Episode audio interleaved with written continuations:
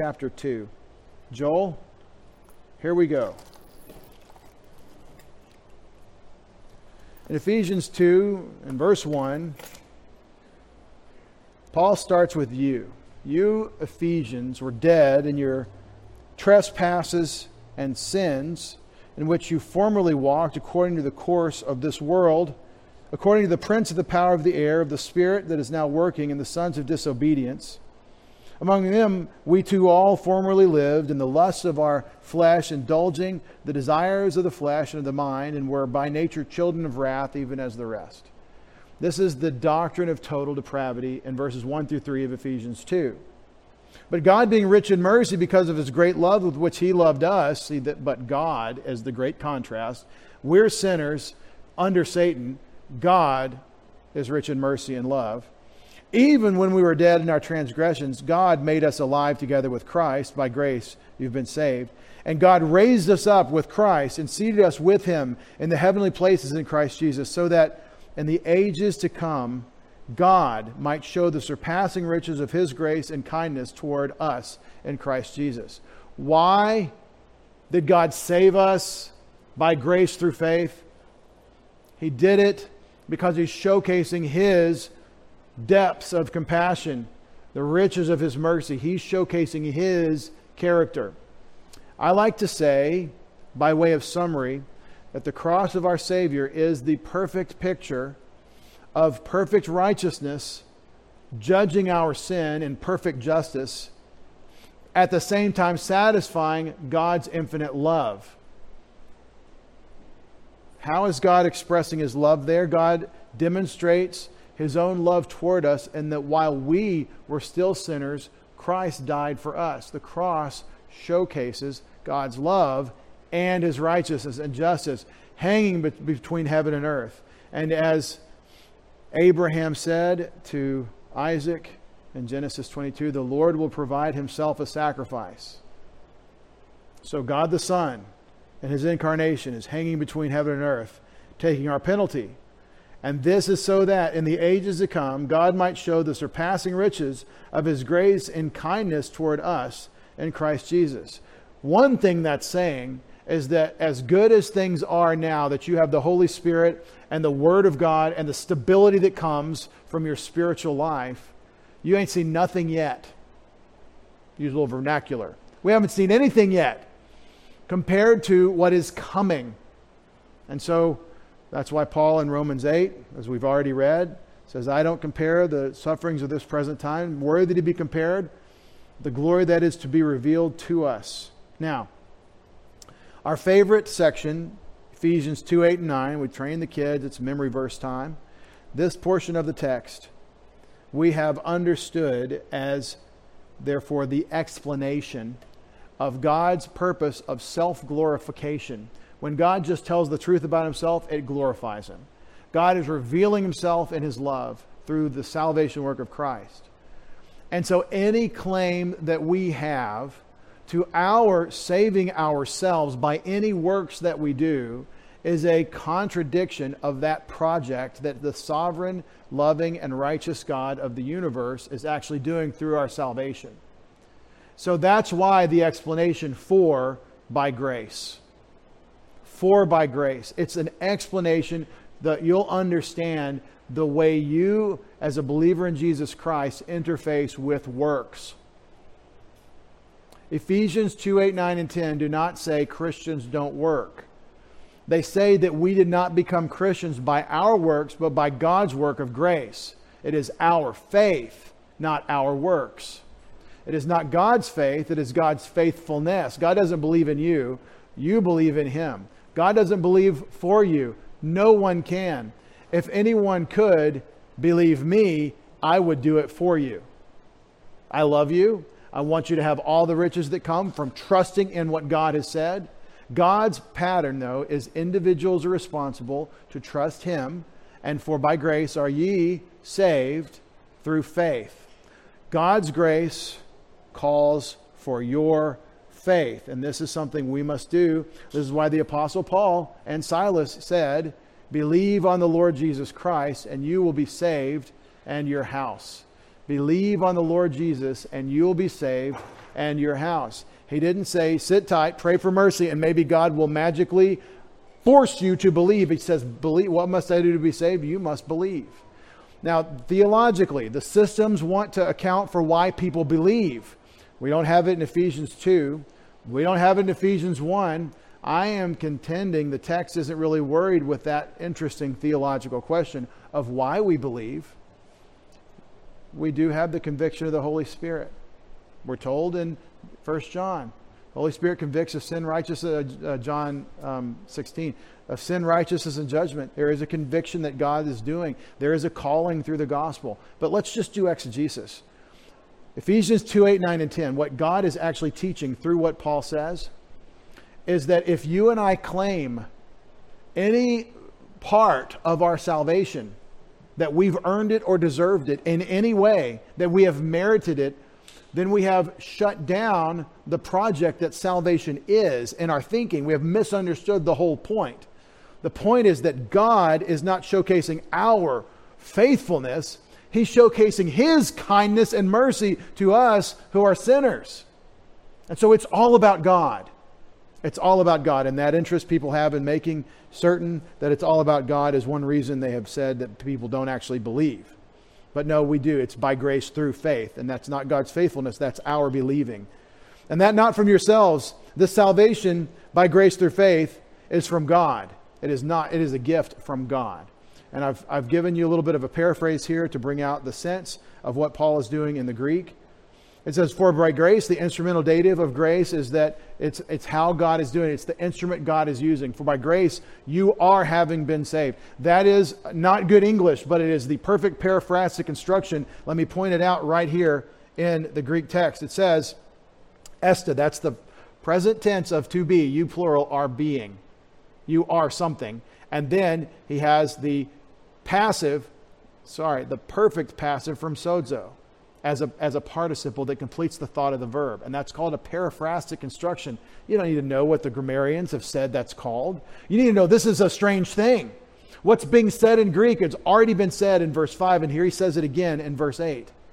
What he's saying is that you are experiencing this work that is completed in the past with ongoing and eternal results. And you don't save yourself, it's passive. You're being saved. There's a sense in which I am saved. I have been saved in the past. There's a sense in which I'm being saved. There's a sense in which I will be saved, as the word sozo is used through the scriptures. And most of the time, this word saved or salvation is not talking about what's already true in terms of our standing with God and deliverance from the lake of fire. Most of the time, it's talking about what he's doing now. For by grace, are you having been saved through faith? Or we'll just say, are you saved through faith? And that not from yourselves. What is the that? I recently heard a Reformed theologian teach something that cannot be true in Greek. It absolutely cannot be true that the faith is what he's talking about, that the faith is from God. It can't be in grammar, because faith, pistis, is a different gender than the pronoun that. Greek doesn't do that. If it does, it's breaking the rules. It's not good grammar. It's like me saying um, about one of you gentlemen, what does she think? We don't really do that if we know a little bit of English. Paul doesn't do that in Greek. The, the pronouns um, agree. But here's the other problem. Okay, so it means salvation. It can't mean salvation either. You know why? I mean, that's what I wanted it to mean. The salvation is from God. It's not salvation because that's a different gender than the pronoun. You have a neuter pronoun. There's no neuter referent. It has to be the previous clause. And here's what this means. For by grace are ye saved through through faith. The salvation by grace through faith is a gift from God. The whole clause. Salvation by grace through faith is a gift from God. And that gift of salvation by grace through faith is not of yourselves. It's a gift of God, not as a result of works, so that as a result of this, no one can boast. The result of by grace through faith salvation is that we cannot boast. And the reason he's talking about this is because of verse seven. Because the reason God did all this saving work in verses four, five, and six is so that he might demonstrate the surpassing riches of his grace and mercy toward us. And so when we have a boast, we're encroaching on God's glory. Do you know what you call it when you give something to the creation, what only belongs to the Creator? I call it idolatry. I think it's idolatry. And this is the problem of all the alternatives to simple faith in Christ. Believing in Jesus Christ is not a work. It's not a work. If you believe in Christ, it is not a contradiction of grace from God. It is the only thing you can do that is no credit to you. And I'll go back to the Hebrew on this. Aman in Hebrew, to believe, is really to be faithful. And it means God is faithful. It's an attribute of God, faithfulness, aman, in the nifal stem. What we do with God, we use the hifil stem, the causative stem. We cause him to be faithful. Pardon the grammatical explanation. You're not causing God to be anything. You're recognizing his faithfulness. That's where the idea of aman, trust, amen, comes from. You are simply acknowledging the faithfulness, the trustworthiness, the, the salvation of the other. To say that this is somehow you get credit if you do it and God doesn't do it for you or something, that's just, that's philosophy. That is bad mathematics. Let me prove to you from everyone's favorite passage that faith and works are not the same thing. In James chapter two, those who think that James is talking about whether someone goes to heaven, and I don't, but those who do will say that if you don't have works, then your faith is dead, and I will show you my faith by my works. If you're using works to demonstrate faith, then works and faith cannot be the same thing. It's impossible. This passage makes it impossible as well. In fact, I believe that the grace and works distinction is center stage right here, because if you are working to save yourself, and I mean working hard not to sin, working hard to feel bad about your sins. If your gospel presentation is you need to deal with your sin in any way, and it isn't that Jesus Christ has taken your sin on himself and you need to trust in him. If it's something besides faith in him and his work, then it is inviting the sinner to do some sort of dead work for his salvation. And if they believe that they need to do that, now they need to repent of the self-righteousness of adding to the work of Christ. Let's talk about repentance or the change of mind at the point of faith in Christ. Any claim that I have to righteousness, to goodness, to good works, to dealing with my sin, anything that I have that says I have somehow helped out, besides simply opening the hand of faith and receiving the gift that God alone gives through his Son, is a contradiction of Ephesians two, eight, and nine. This is from God. I had a friend say, well, because of our emphasis on the sovereignty of God, we conclude that even if you add works, then that's okay, as the Reformed tradition will do. We add works to the gospel and say you have to commit your life, you have to do all these things. Because as Calvin said, and he's the one that coined this phrase, we're saved by by faith alone, but the faith that saves is never alone. That you have to work, and so they backload the gospel with works to see if someone really is a believer. That's a Reformed philosophical, theological construct. It's not the text. It is adding discipleship of believers needing to grow and be sanctified in their experience to the transaction that happens as an imputation when you first believe. And it's just it's just theological summary that doesn't benefit from exegesis of the actual text. Nevertheless, understand this whole thing, salvation by grace through faith, is a gift from God. It is not our works. You're not going to reason your way to it. God is going to give you this gift. And I believe even the ability to believe. I didn't say the exercise of faith. I said the ability to believe is a grace gift. To whom does he give the gift? That's where the theologians want to argue. Do you believe in Christ? Are you a believer in Christ? Yeah. Look at all you elect people. How do I know you're believers? There's no such thing as a non, an unbelieving elect person in the Bible. You don't find them.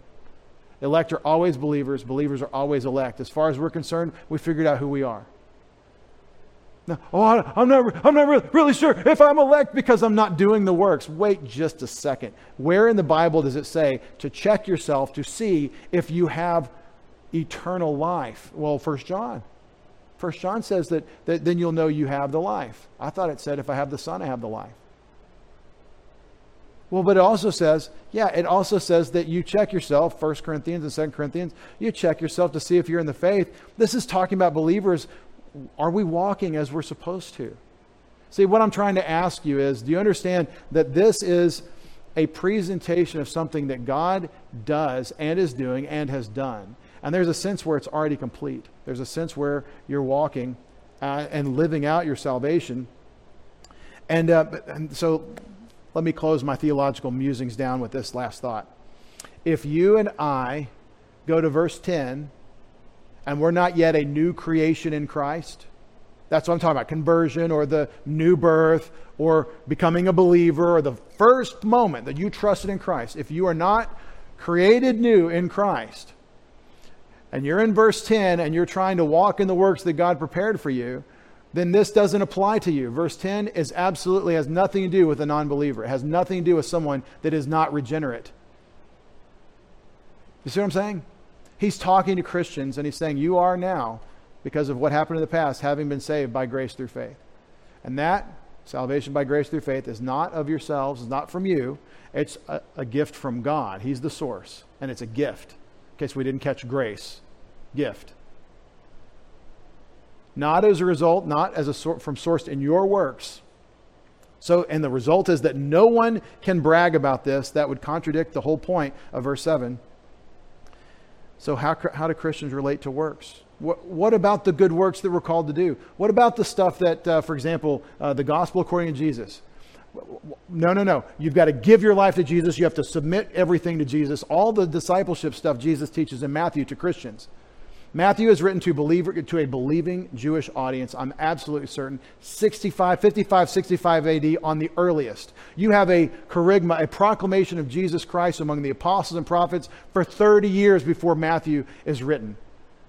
Who is it written for? Oh, it's a Jewish readership. Matthew is not written to tell people to come to Jesus. It's to tell Christians who have come to Jesus and are Jews and are exiled from their community, to tell them what is the connection between the Messiah of the Old Testament and Jesus who has come, whom we trusted. How does he fulfill what has been promised, and what are we to expect? It is in part an explanation on how Israel rejected the kingdom and it's been postponed, and it is in part a primer on what disciples of Jesus Christ are supposed to do. Every Christian that reads the rich young ruler who bows his head and goes away sad because he had many possessions, every Christian looks at that and is challenged by that verse. Not to say, am I really a believer in Jesus because I've given him everything, but have I understood that because he bought me with his blood, he owns me and everything about me? It challenges believers. It's not an evangelism passage. Now, it is an evangelism passage in the context of the rich young ruler, because the man thought he kept the law, and he thought he was righteous before God as keeping the law. And he was confused, and he had a wrong mindset about God's righteousness, and he had to change his mind or repent. The repentance that God called Israel to, and especially the Pharisees and the rulers, where he called them whitewashed tombs and, you know, just filthy, dirty sinners, when they thought they were righteous before the law. They had to repent of the self-righteousness that said that they had done the works that were actually written in the law. The law was written to kill us and show us that we need Jesus to suffer for us, to pay for our sins.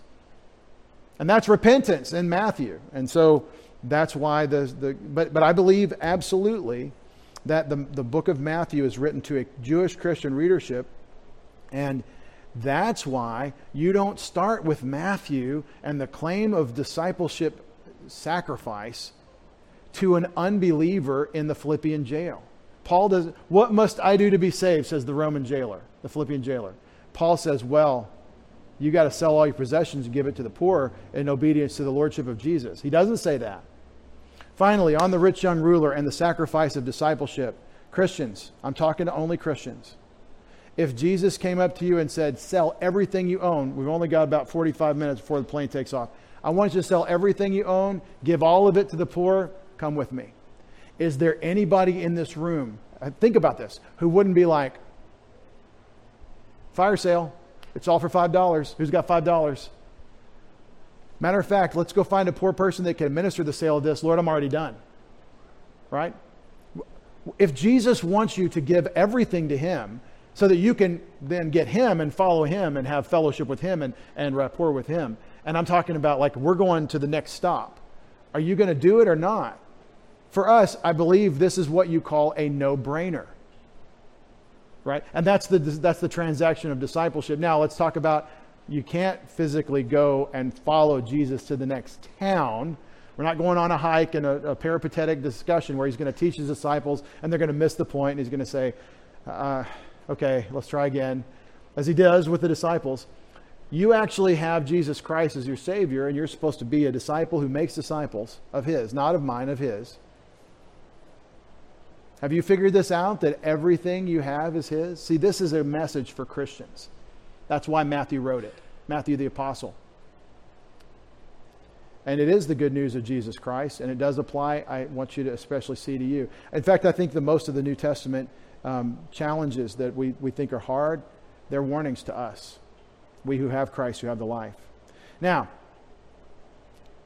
what I'm talking about in terms of discipleship, in terms of giving up all your possessions, as the, and I mean, God, it's all yours. Use it how you want. My life is yours. My resources are yours. I understand that. Whether we understand that as new believers or not, that's a process of growth, I think. Some of you are like, I have no idea what he's talking about. Just stick with it. You'll get it. But here's what he says. We are his workmanship. He has created us. Poiema means the thing that was poieoed. Poieo is to make or to do. He made you. And I ask the theological question, okay, in what sense did Jesus or God make me? We are God's workmanship. In what sense?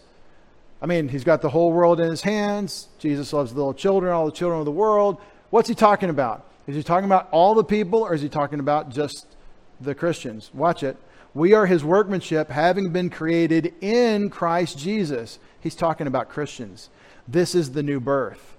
This is what's already in the past, aorist participle. It's already happened. You've already been created new in Christ Jesus. And it's a P, for the purpose of good works, which God prepared beforehand so that in them we would walk. Now, why in verse seven did God save us? So that in the ages to come, he might show the surpassing riches of his grace and kindness toward us in Christ Jesus. Why did he save you in verse ten? Why did he make you new in Christ? Why are you this new workmanship, this new creation in Christ? Because he prepared works for you to walk in beforehand. He wants you to walk in them. That's the reason for your salvation, as far as we're concerned. Now, see, theologians ask questions the text is often not answering. And so we're not always reasoning from the passage what it's actually teaching. So I ask you, why did God save you? And you could be like, well, he knew that I would, or he didn't have any prior reason. He just chose me arbitrarily, or whatever people want to say.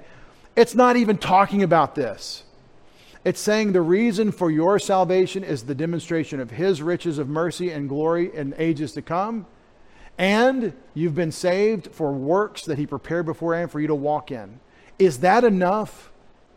Is that enough? I mean, I was hoping for some pizza, but you just fed me a steak. I wanted you to say this was the answer, but this is the answer. In other words, I thought we were going to go play miniature golf, but instead we're parasailing. I, I, I just, I wasn't prepared for this event. Obviously, you're not dressed for parasailing, but we're going anyway. See what I'm saying? We, we ask the passage the wrong questions, and we use them as proof text when it's not even talking about what we think it's talking about. This is addressing not the reasons in God's eternal counsels for what he chooses. This is telling you, as far as you're concerned, what his objective is, what he's doing with you, with your life. Because that's what you need to know. I'm convinced if we could get into the eternal counsels of the infinite knowledge and reasoning of God, we would explode.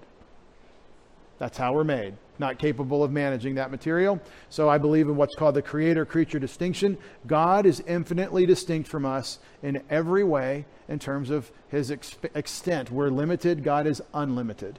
And we call it the via negativa. We say the negative way of explaining God. We can't really get our minds around what it is to be God, so we use a negative, infinite. He's not finite. He's not limited. He's not restricted. His love is infinite. His knowledge is infinite. And we're glorifying him, and this is why we're here.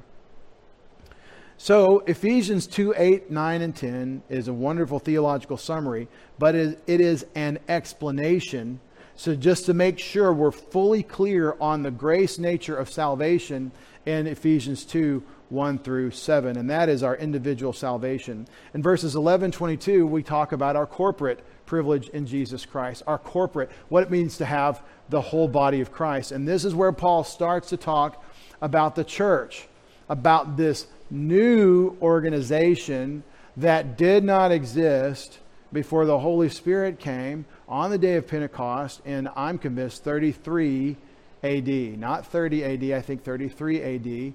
Uh, the way we've got our calendar set up is when the Lord was crucified, and fifty days later, the Holy Spirit descended and started building the church.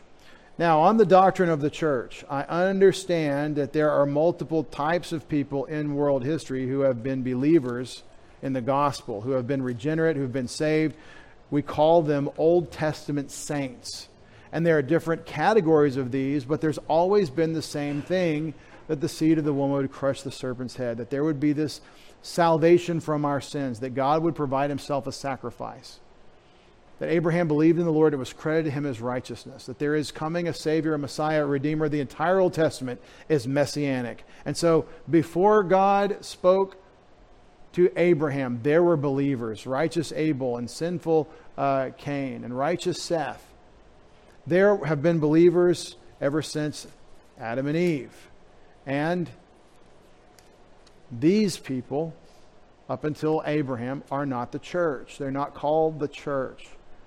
In the calling of Abraham to set up a new agency, a new humanity, physically generated from his body, not through his concubine Hagar, but through Sarah, this begins a new nation. And we use that language of ethnicity, a new people that are of Abraham, Isaac, and Jacob. Abraham and Isaac, not Abraham through Ishmael, and then Isaac to Jacob, not through Esau. It's very specific in Genesis. And this nation that comes from the twelve tribes of Israel was made into a state with a constitution in Mount Sinai and God's giving of the law, as you know. And this is not the church. And here's what I'm talking about. In First Corinthians chapter twelve, Paul, talking about the church, the ecclesia, the body of Christ, says, "For even as the body is one and yet has many members, all the members of the body, though they are many, are one body, so also is Christ," is Jesus. So he's talking about the body of Christ, and in the context, spiritual gifts and your, your function within the body. But then what he says, "For by one Spirit we were all baptized into one body, whether Jews or Greeks, whether slaves or free, we were all made to drink of one Spirit." John seven, the Holy Spirit wasn't yet because wasn't yet given because Jesus wasn't yet glorified. There is, this ministry doesn't exist before Pentecost. So the body is composed of those who have been baptized into Christ by the Holy Spirit. It's, it's not an emotional, ecstatic utterance. It's not a special Holy Spirit feeling. It's when you first trust in Christ, the Spirit identifies you with the Son, and you're a new creature in Christ. Look what he says. He created us in Christ Jesus. I think Paul's language, "in Christ," is stock language to talk about your unity with Christ that comes through the baptism or identification of the Holy Spirit with Christ. This is the church. The, the, The origin of dispensationalism as a theological summary is not the pre-trib rapture. It's certainly not this made-up story about um, about an Irish demon-possessed girl in Derby. That's not true. Well, where it comes from is a recognition, is, is an answer to the question, what is the church? What is the church? And if it exists as those that are united to Jesus by the baptism of the Spirit, and the baptism of the Spirit didn't start until the day of Pentecost, when the Holy Spirit came, as Jesus had prophesied, the promise of my Father, then we've understood the beginning, historically, the time frame where this began. And, and Paul in Ephesians is getting into this doctrine of the mystery of the church. "Therefore, remember that you... You Gentile Ephesians, before being the Gentiles in the flesh, called uncircumcision," actually they called them prepuces, "by those called circumcision in the flesh made with hands, The word, let me just real quick, the language here.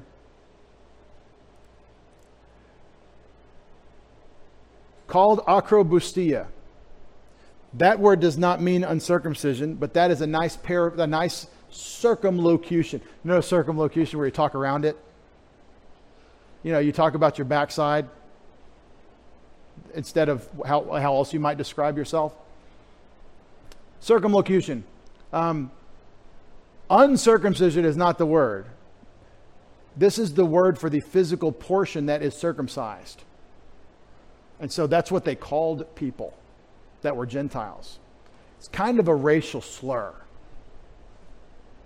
Remember the story of David and Saul and, hey, I'll let you have my daughter. But you got to go bring me um, one hundred Philistine uh, foreskins. And then David brings two hundred. That's what we're talking about. They call, they would call, he says it, those called, lega, uh, legomenoi, those called foreskins by those who are called circumcision, peritome, in the flesh made with hands.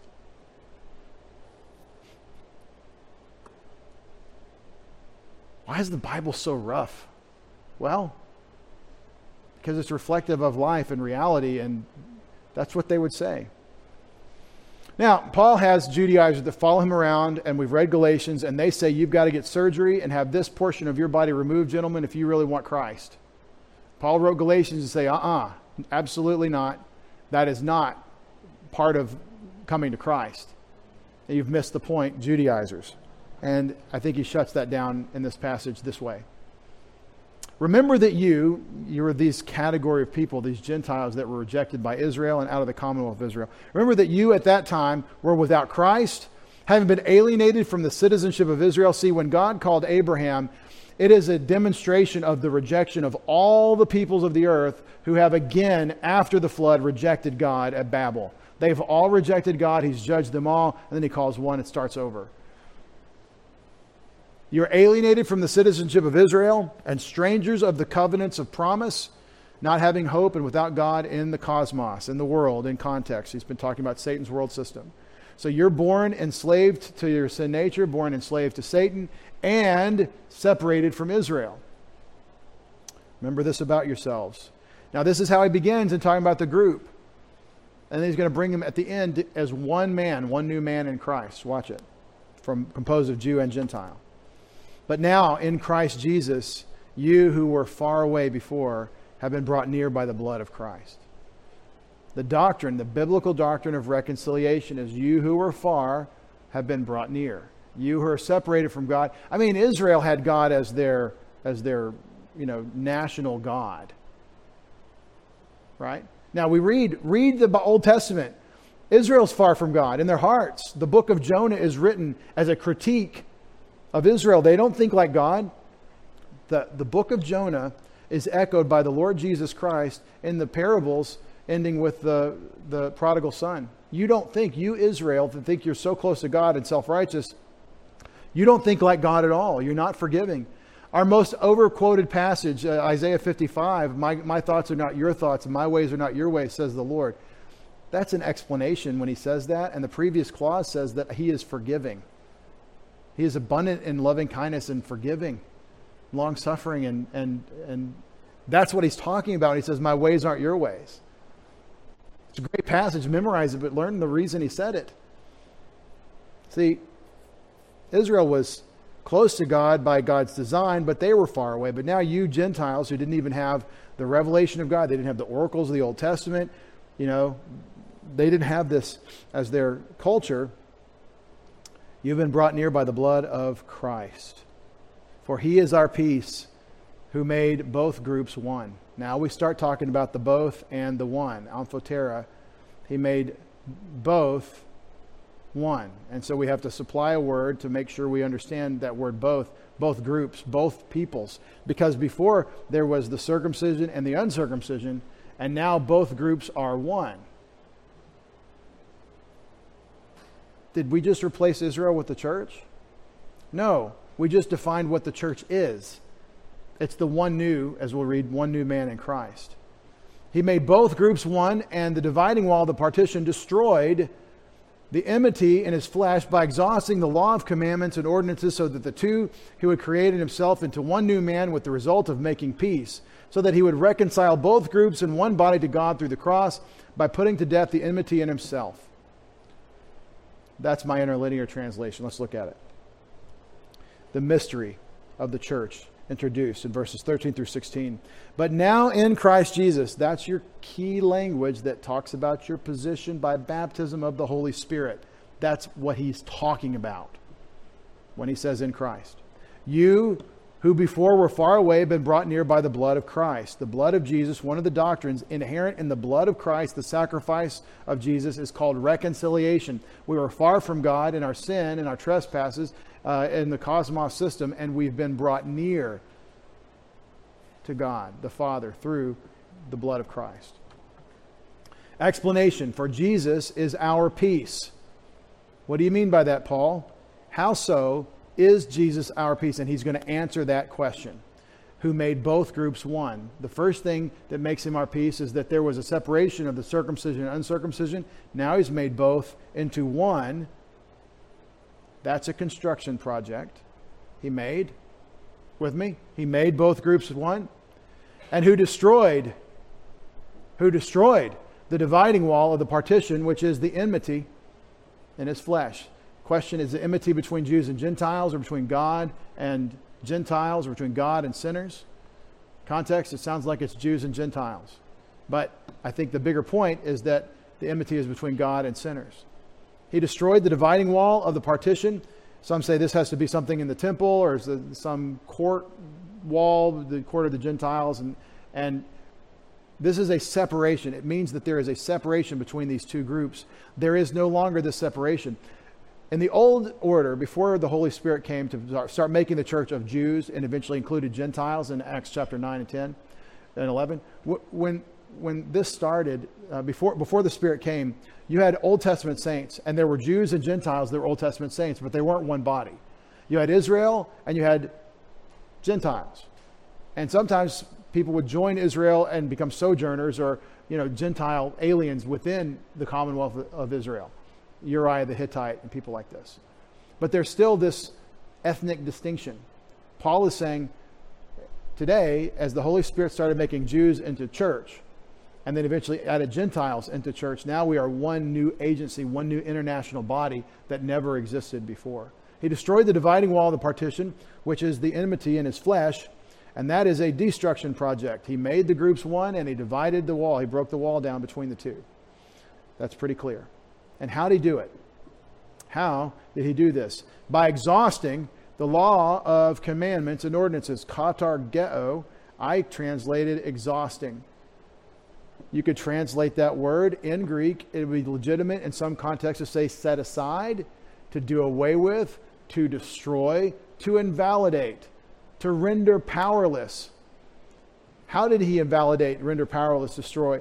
He fulfilled it. He exhausted the commandments and ordinances and their judgment that come through the Mosaic law on all sin, because he paid for our sins on the cross. That's what Colossians is getting at. Our sins are nailed to the cross. And all the, the ordinances against us are, are addressed by the blood of Christ on the cross. And so this, this is my translation. He's exhausted. The way he made one group and the way he destroyed the wall between them is he exhausted the law of commandments and ordinances, so that the two he would create in himself into one new man. Why did he do it? The reason I know to ask why is because we have a so that clause.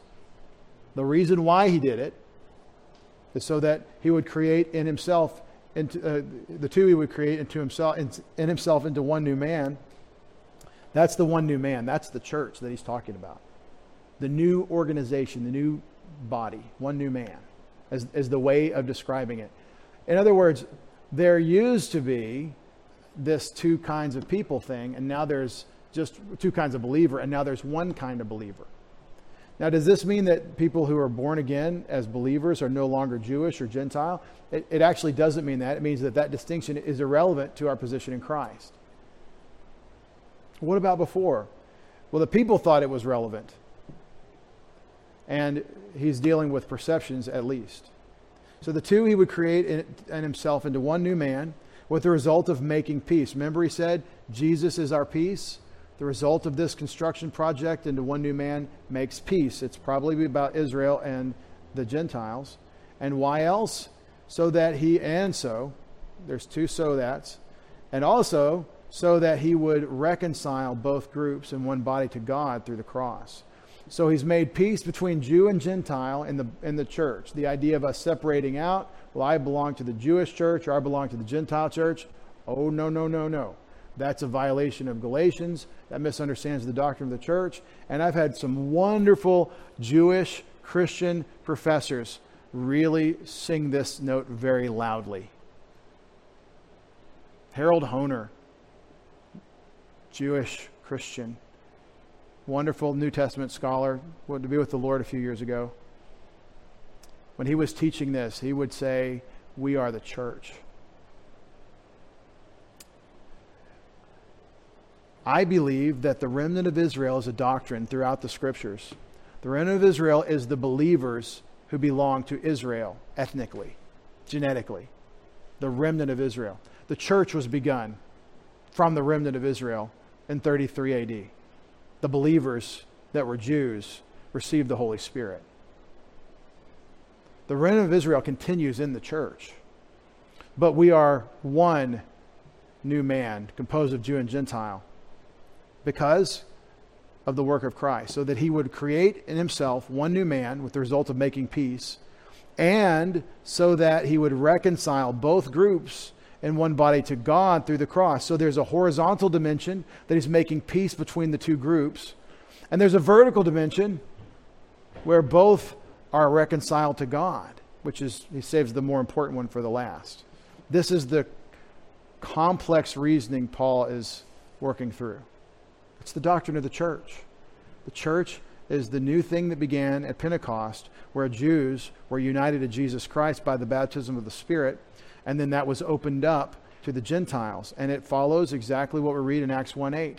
You're going to go be my witnesses once you receive power. You're going to be my witnesses in Judea, uh, Jerusalem and Judea, and expand to Samaria, the half-breeds, half-Jew, half-Gentile, the way they thought of them, Samaritans, and even to the remotest part of the earth, the ministry of Paul, the apostle, to the Gentiles. This is what the church is, uh, of course.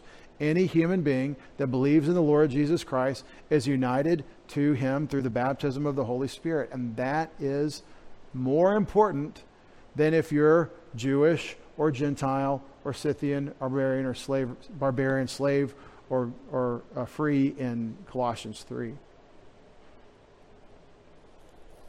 So that he would reconcile both groups in one body to God through the cross by putting to death the enmity in himself. By putting to death the enmity in himself. Now we started with, this is the blood of Christ that brings you near to God, brings you near to each other.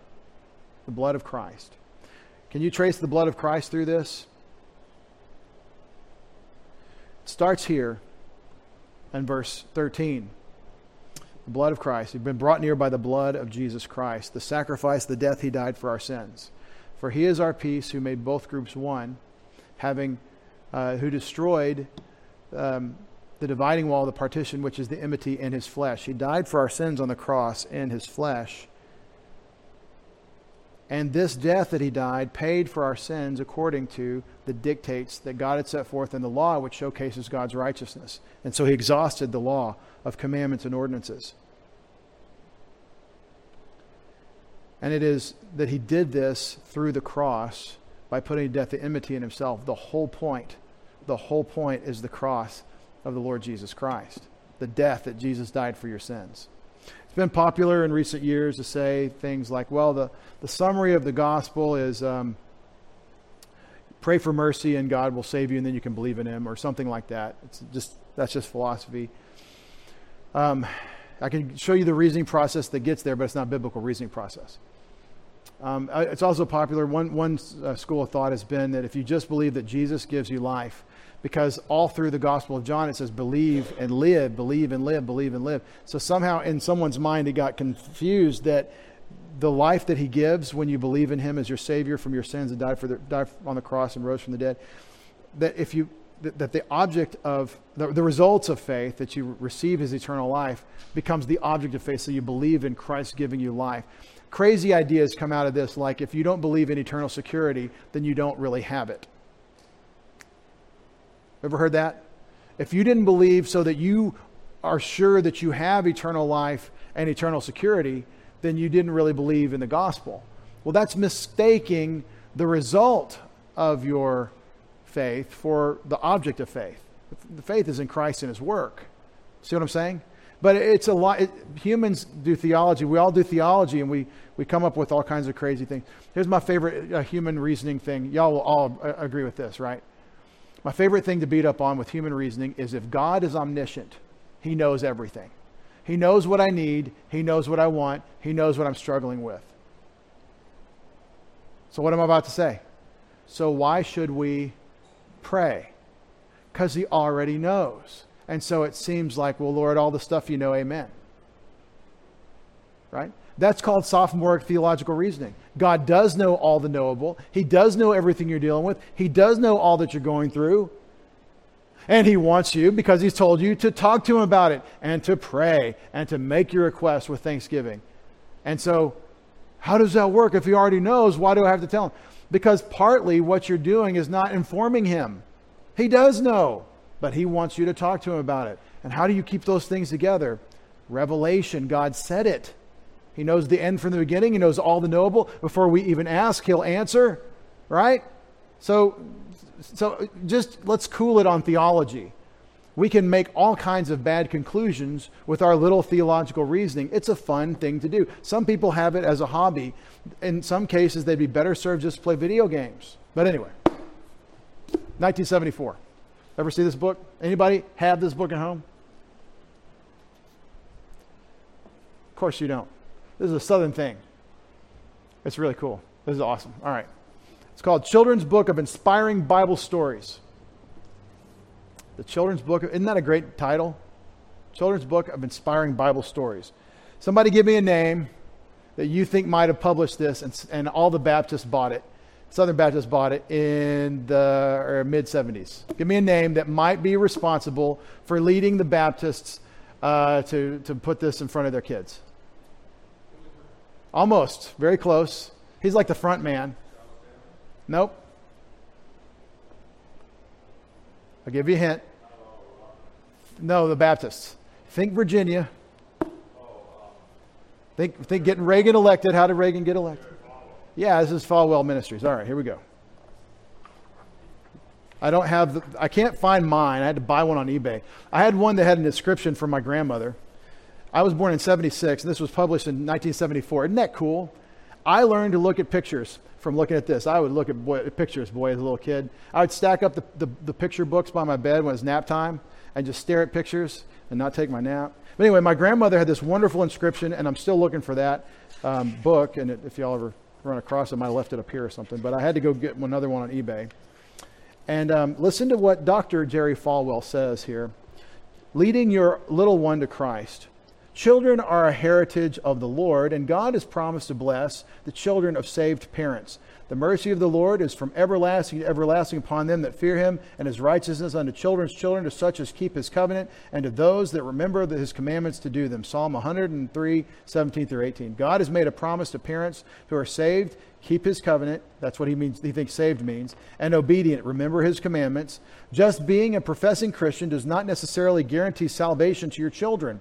You must be genuinely saved and con- consistently obedient to the Lord yourself, because your children are learning about God from your example as well as your words. God's gift of righteousness can be passed on to your children through your faithful witness and godly example. This is how he opens this, with a little letter of encouragement. And um, he talks about the plan of salvation. Jesus is the way, the truth, and the life. No one comes to the Father but by him. We must believe that Jesus is our Savior. It is, he has a little picture of imputation. Why am I doing this? I, I got a point. Just just stick with me. That, that we need God's righteousness, and we receive it by faith, and we become born again. And um, just a really great little summary thing. So I'm a little kid, can't read. I was born in seventy-six. The Baptists were publishing this thing in nineteen seventy-four. And um, if you're a Southern Baptist kid and you were raised around this. You might have seen this before. But I learned about the concept of death from that. Oh, wait. That. I learned about what death is by the picture that they included, written or painted throughout this thing by Carlo Tora. Can't find anything about Carlo Tora except in the seventies. He published a lot of kids' uh, uh, illustrations. Uh, kind of a romantic, uh, you know, Italian-style painter. I learned from this image, not icon, but just this picture, about death. What is going on here? I'm a little bitty kid. I was given this at, you know, when I, when I was born, they bought, my grandparents bought this for me. So I grew up with this on the shelf, and I saw this picture, and I was like, what's going on here? And she, my mother, explained it to me. This is what I first conceived of as death as a little two, three-year-old, and the death that Jesus died for my sins in the same conversation. People say, well, you gotta, you know, kids need to grow up and experience some some garbage before they can really come to faith. It's garbage. That's a garbage thought. Let the little children come to me, says Jesus. Childlike faith, that's all we need to have. But here's what I want to point out. The, the man on the cross that you can see that's facing you is not Jesus. And what your what grabs you, if you if you took some time to examine this image, this photo, I'm sorry, this uh, this painting from Carlo Tora, you would notice that you see very clearly Mary's face, apparently, the Roman soldier with the spear, probably John, some other disciples. There's some sort of, uh, looks like maybe uh, the paint that they used for the sign. You've got the hammer. Um, you've got uh, you've got some other things here. It's really dark. I love the colors in this in this image, the way he, he colored the sky to, to say, okay, there's this darkness. You can't make a painting of the crucifixion where he paid for your sins because it was so dark you couldn't see your hand in front of your face. God brought a supernatural darkness there at Golgotha, the hill of the skull. But you can't see Jesus in this picture. You can see a kind of a profile. You can see the one who's died for your sins and everyone staring up at him, which makes you, a little kid looking at the picture, think about what they're looking at. I think that's a really neat device. I don't like icons. I don't like pictures. I don't like even Jim Caviezel. Jim Jim Caviezel as Jesus, I don't like that. I think he did a great job as far as it can be done, but Jesus has a face. You know, he, he's got a real visage. We're going to see it soon enough. And uh, the way you get to do that is that you're absent from body, present with the Lord. Now, this is the first thing that came to me uh, to conceive of death and the death of my Savior, though, and I really appreciate the way it's presented because it makes me identify with the people looking at the cross, looking at Jesus. I've been haunted by this image for forty years in a good way. I mean, I love this picture. I've been wanting to figure out a time to show it to you.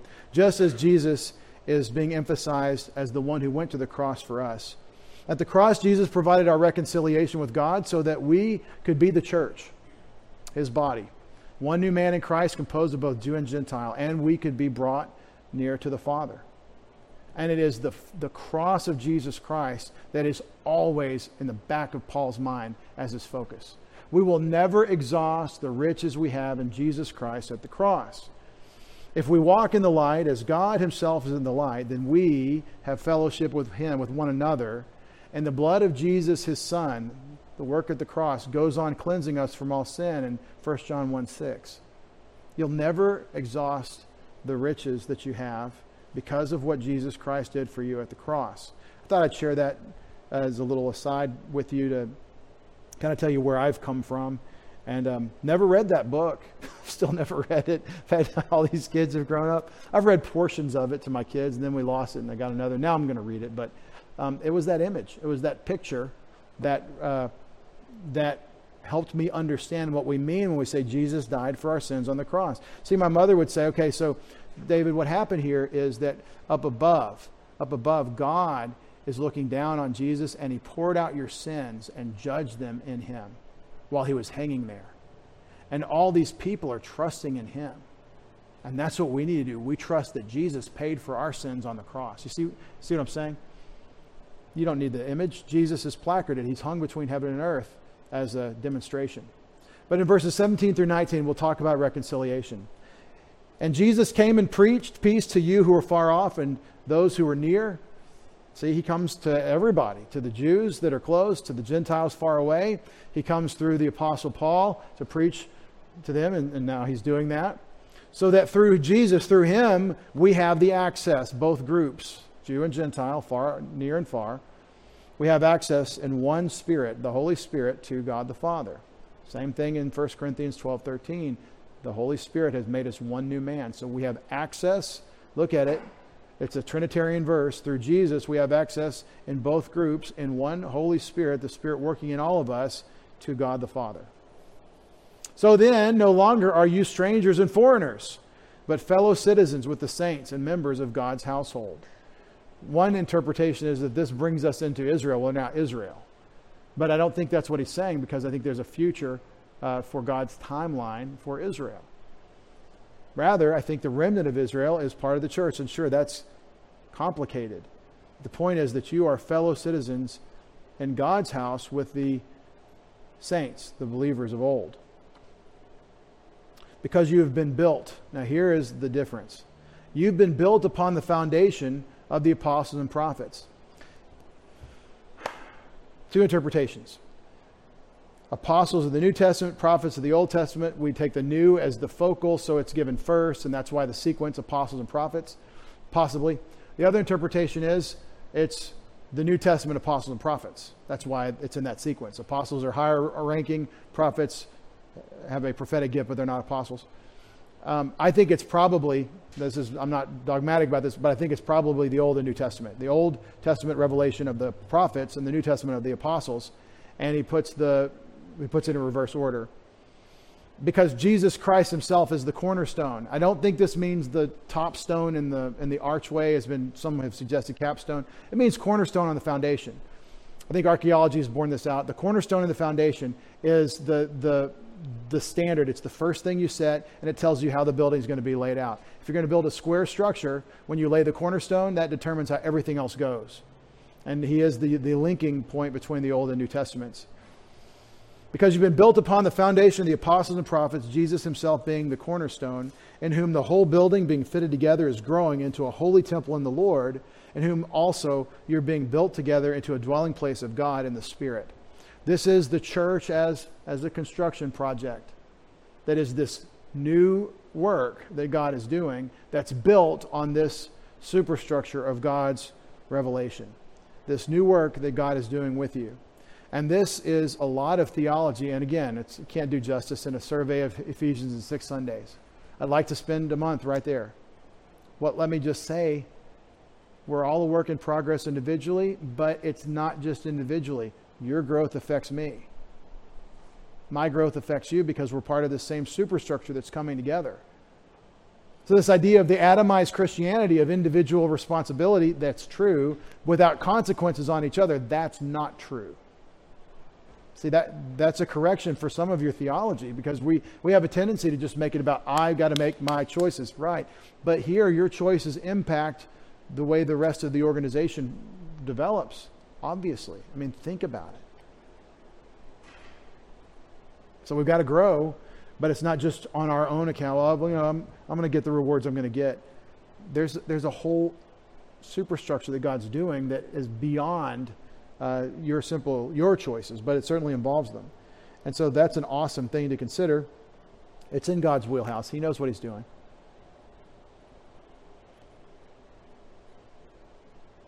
I think this is the most critical doctrine to understand future prophecy. It's the starting place. We've done a lot of eschatology. We're kind of taking a break on the eschatology study to finish Paul's, uh, the life of Paul, just double down on that. But how do we relate to the prophecies of God regarding future Israel? National entity on, in the land. Here's the last thing I want to say. Because of this passage, and it's awesome, taking everybody together to, so you'll see what the church is today, there's been a tendency to go back and reinterpret what God promised Abraham. That's called amillennialism. It was popularized by Augustine. Very, very popular in the Catholic Church and the Reformed Church. They both like him as much as they don't like each other. But if you'll just let the prophetic details stand, God said a land that we know where it is, and he said it forever.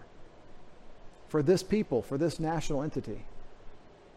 This doesn't take away from that. This tells you what we are, what the remnant of Israel is, and it's an awesome, a higher, and a greater thing.